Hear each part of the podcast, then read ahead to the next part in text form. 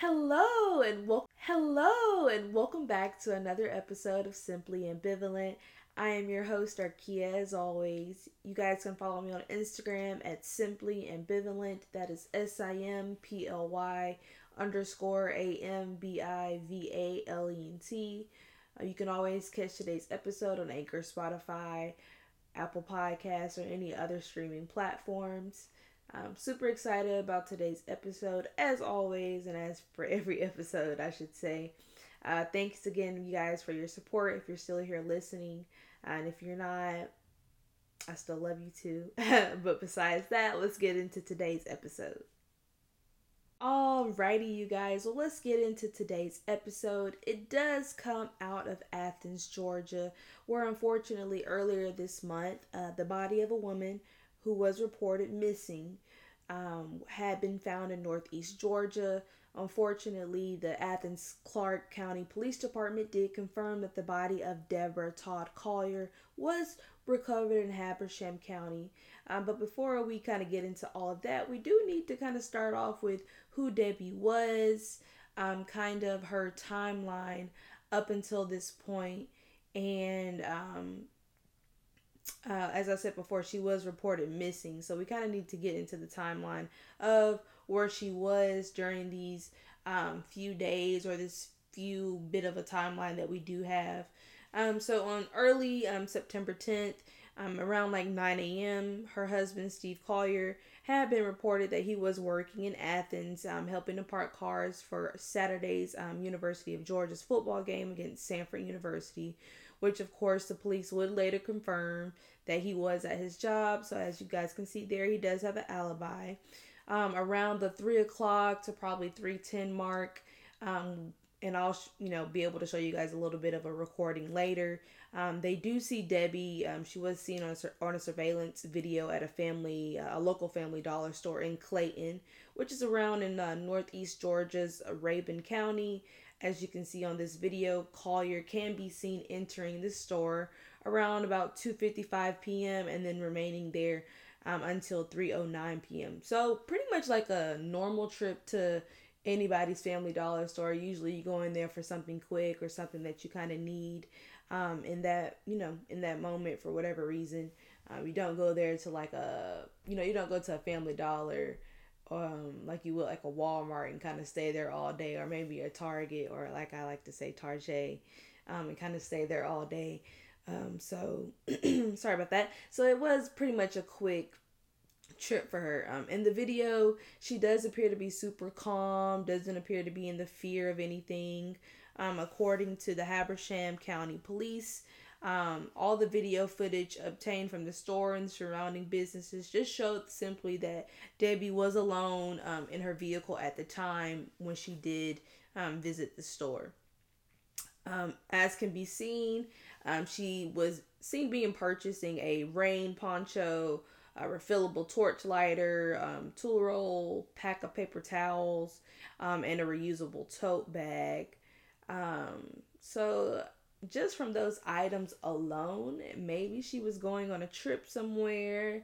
Um, maybe she was going camping, or you know, she expected for her to be in the woods, or maybe those are just some regular household items that she, you know, usually purchased on a regular basis. Um, around 3:17 p.m., uh, the Collier's daughter, uh, Amanda Bearden, will later go on to tell police um, that she did end up receiving a Venmo from her mother, um, which the amount was around $2,385. Um, and on the Venmo, there was a message that says, They are not going to let me go. Love you. There is a key to the house and the blue flower pot by the door. Um, so a, a, big turnaround there just because, um, as you can see, with her purchasing those items and whatnot, I mean, to me it sounds like a pretty normal day. Um, i don't expect for those items to kind of be used as something like suspicious in particular. Um, it just sounds pretty normal to me so i'm not sure what happened within these eight minutes from 309 to 317 but apparently something was going on way way before um, earlier in that day. And then approximately around 5 p.m Um, an incident report will be filed um, that following Sunday on September 11th. Um, the Habersham County Sheriff's uh, Department or office um, said that the Tallulah Falls police officer did see Debbie Collier's rented Chrysler Pacifica on the side of a road in Georgia, uh, specifically on Highway 15. Uh, but at that time, no missing report, no per- missing persons report had been reported. Um, but it was just one of those vehicles that I, I guess they were, you know, pretty common with seeing on the side of the road. Um, they said that they often saw vehicles routinely pulled in this area, so it was nothing that he saw that was out of the norm or anything that you know he wasn't used to seeing um, in this particular area. Um, then around 6:08 p.m., Steve Collier, which is Debbie's hub- husband, of course, um, ends up meeting with an Athens Clarke County police officer at their home, um, of course, near uh, Georgia around Highway 441. Um, and at this time, this is the first time that Debbie Collier had been reported to be missing. Um, Steve Collier told police that he left for work sometime on September 10th, which, as we guys know, he was at that UGA football game. Um, but also, he said that he did see the vehicle that his wife was driving um, in the driveway. So, once again, just pretty much one of those normal days him going to work his wife staying at home. So it was nothing out of the blue. Uh, but he did say that debbie should have been home. So as you can see here um, like i said before just pretty much a normal day that we have going on. Nothing out of the blue nothing that he has, spe- has suspected. So i don't know. You know at this point it's kind of really hard to say really going on so uh, i'm not really sure i mean from this like little bit of a timeline that we have here, I mean, it just sounds like your everyday normal weekend um, around this time, unfortunately. Um, after that, um, their daughter, Amanda Bearden, did show up. She told police that her mother did end up renting a vehicle um, because hers had been in an accident earlier this month. Um, she also told police that her mother's driver's license and debit card were the only possessions that seemed to be missing. So um, I'm not sure. Uh, um, I mean, it seems that she did purchase um, those items with the debit card. So I'm not sure if that was a different card or if it was this particular card. It doesn't sound like anything was stolen. As police said before, they didn't see anyone else in the vehicle. I'm not sure, once again, what happened in between these hours or what was going on at home, whether or not somebody approached the home or whatever could have happened in this particular situation. We still don't know. There's not a lot of information and it's just super, super spotty. It doesn't make a lot of sense to me as to what exactly was going on. Um, but once again, we're still kind of on this timeline and that's pretty much at the end of September 10th. So going into September 11th, um, around 12:28 po- uh, p.m., according to a Habersham County Sheriff's Department an officer was notice, notified by 911 that a Sirius XM service had been pinging a vehicle per the request of the Athens Clarke County Police Department in reference to a missing person, aka Debbie Collier. Um, the caller from the Sirius XM told Habersham 911 that they believe it had to have been stopped or pulled over in the area of around Georgia, so on that Highway 15 going about northbound. Um, so she was just basically kind of giving them a description of the vehicle. It was a 2022 Chrysler Pacifica, um, which was identified once again by her daughter as being her mother's rental vehicle. earlier, as we said before, earlier in that day, the police did report that that they did see a vehicle. However, they didn't exactly say what kind of vehicle. They did see a vehicle pulled over on that same highway. And so as I said before, Habersham County Police did eventually end up finding that vehicle at the pull off. It was on an old logging road on um, Georgia Highway 15. Um, and apparently the vehicle was unlocked and it, it was it was pretty much empty. Um, so pretty much while the Habersham County Police were waiting on other units to arrive, the police reported that a Beard, that Amanda Bearden arrived on the scene in a hysterical state. Um, so just from that right there, uh, I kind of just get a little suspicious. Um, cause I mean, I'm sure that she's more than familiar with the area. It's just, um, how fast she ended up pulling up into the area is what has me concerned and a little bit of just like, hmm, you know, what's what's going on here? You know, they said that no one was in the vehicle, um, but at the same time, I'm not sure if we even have her whereabouts yet, or at least her alibi um, as to where she was during this time. So, um, yeah, just a little bit of a raised ears there. Not quite sure what exactly was going on. But as they said before, Bearden did arrive in a hysterical state. Um, she began screaming that the vehicle did belong to her mother.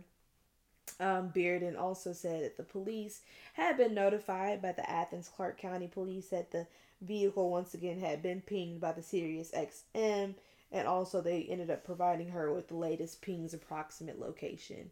Um, Bearden did tell police that her mother had no history of mental health issues, um, didn't have any type of suicidal tendencies. Um, but she did say that her mom did have some physical ailments, such as her having a pretty much a bad back, and she wasn't the type of person that was going to be able to kind of walk far, so she wasn't in that physical shape to be able to do so. Um, only hours later, and that was let's see, that was around 12:28 p.m. So we're looking at about Around three hours later, um, a K9 unit did end up arriving, and so of course, police began searching the nearby woods. Um, they did end up eventually finding a red tote bag near an uprooted tree, which was near the remains of a fire. Um, and then further down the embankment, police found a partially burned blue tarp and then a nude female laying on her back, grasping a small tree with her right hand. Um, so as I said before, that was one of the items that Debbie did end up purchasing when she was at that Family Dollar. Um, as well as they did mention a tarp. Not really sure if that was the poncho that they're kind of referring to, even though those are two different things, but maybe that's um, kind of what they meant. But um, this is around 3:09 p.m. and Collier's body is found and identified. Um, so as you can see there, that is pretty much of a three hour kind of timeline that's kind of happening. So things are happening pretty fast um, at this point. Um, after 3:09 p.m. around five o'clock, the Habersham Sheriff's Office um, they did begin a crime scene log, just kind of collecting everything as far as like evidence, such as that red tote bag, um, as well as that tarp that they did mention. Um, and then, of course, after that, we kind of get more into the next following days, um, more into like the family, you know, reporting her death. Um, and then also the police ended up uh, reviewing and also um, giving out that additional surveillance video that was obtained from that business um, near so they're not really sure um, what exactly happened. They do believe, that they they did announce that Collier's death was a deliberate um, and not a random act.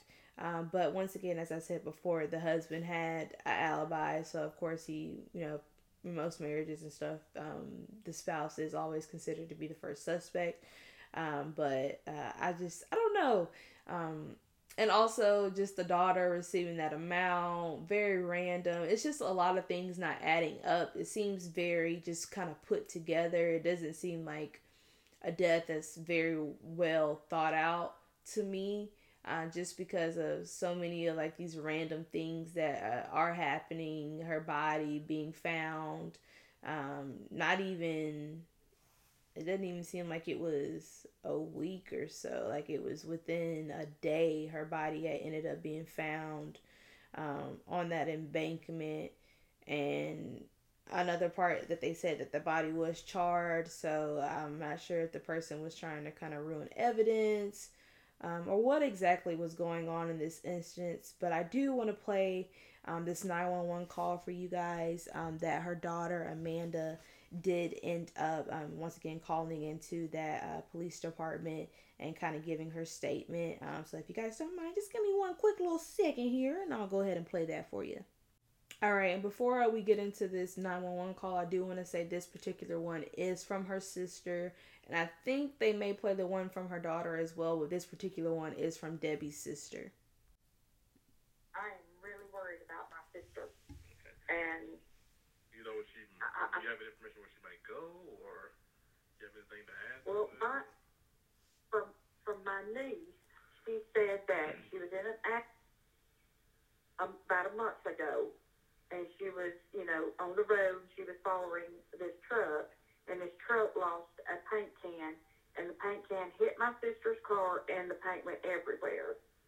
And the driver was trying to convince my sister not to tell the cops that he was driving because he was out on parole, and there was, you know, a stipulation to his parole that he couldn't drive. I got you. You And think my- that? You think that was, my, I'm sorry. I was going to ask. Do you think that was told to anybody else? Do you- Well, Uh, you think that was told to uh, the officer that that concern? that standing from my niece. Okay. Um.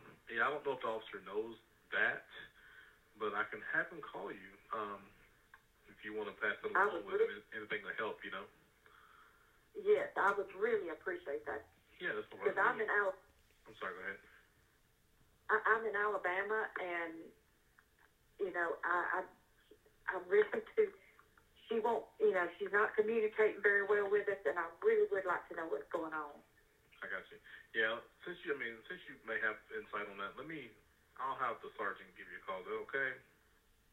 Yes, sir, that would be wonderful. All right. And what is? let's see here. Excuse me. What's your name?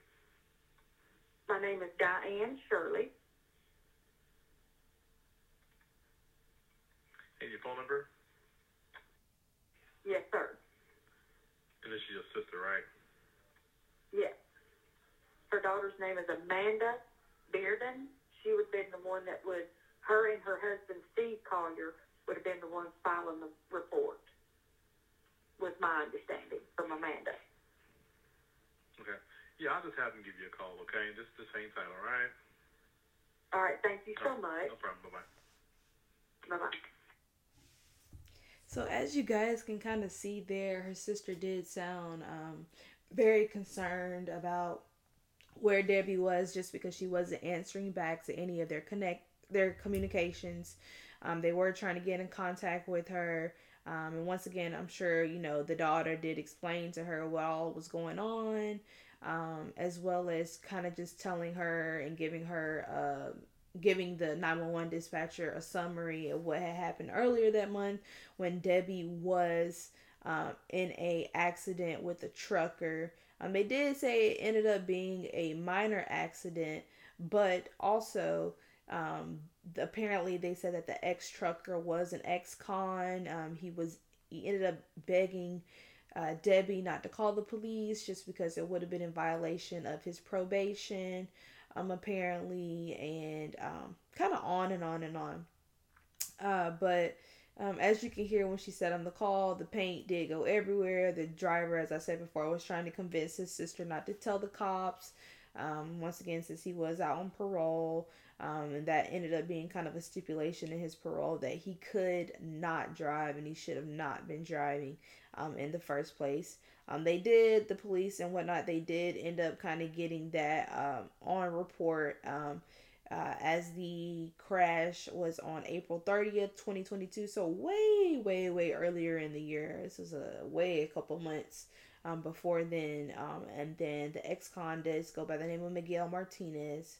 Um, um, they said that a metal item fell off the roof of a 2009 GMC Savana van, slammed into Debbie's car, um, into her driver's side, and then of course you can see um, right here. If you guys do end up kind of looking more into it, you can kind of see more into the report um, and what exactly had happened. They have a diagram um, and a bunch of other things. Um, I did look into Martinez and kind of see, you know, what exactly did he end up going to jail for.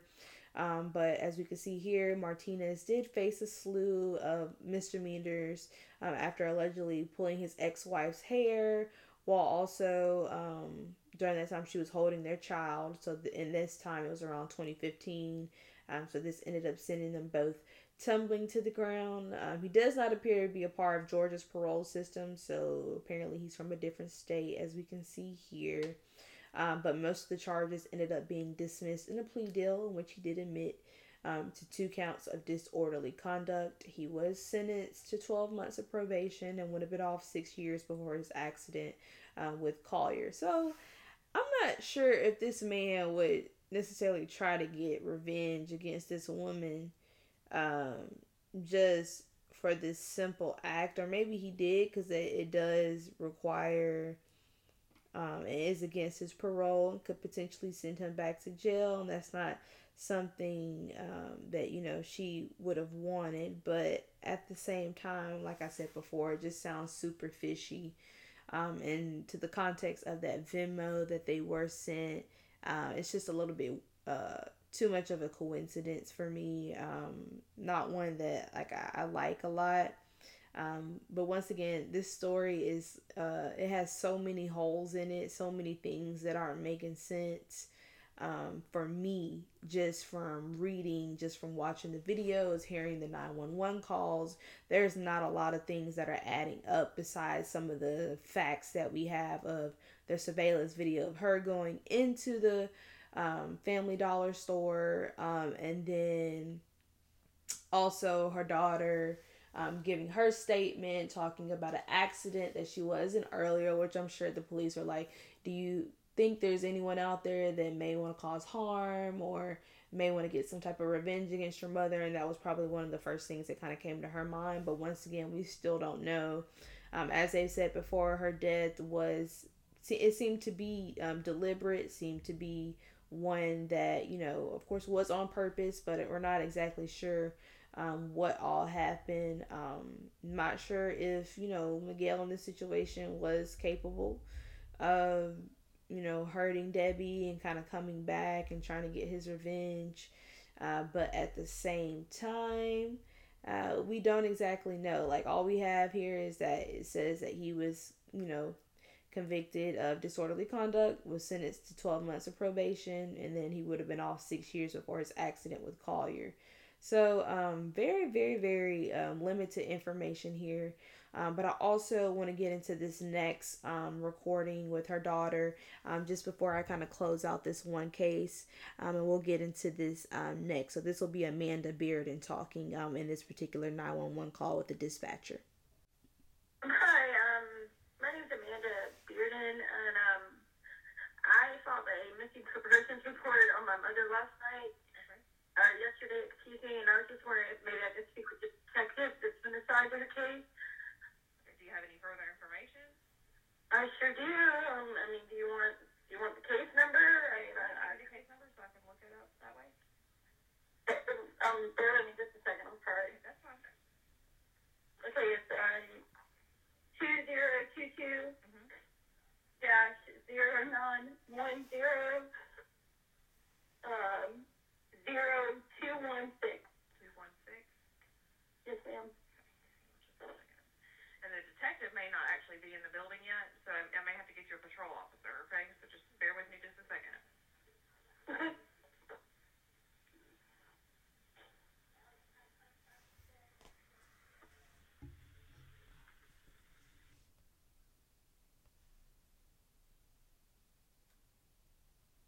So zero nine zero one zero. Zero, I'm sorry, his the handwriting's not that great, but it's zero nine one zero zero two one six. Sorry about that. I think I missed You're fine. It's only me. on Rocky Drive. Yes, ma'am. Okay. Um, and what kind of update do you have, just so I know what to try to? Oh no, I, I I'm sorry. I didn't mean like I had an update. I just meant. Oh my God! I didn't mean. I, I'm sorry. I I'm not in a clear mental state. Um, this is my mother that's missing. Um, I just I just wanted to talk to them. I wanted to see if maybe there was something that I could do. I do have the rental agreement number if they needed that. Um, I mean that's the only thing that I, I have to offer. So maybe because she was in a rental car. I do have her rental agreement number. If they could maybe trace the GPS to it. Okay, what's your phone number?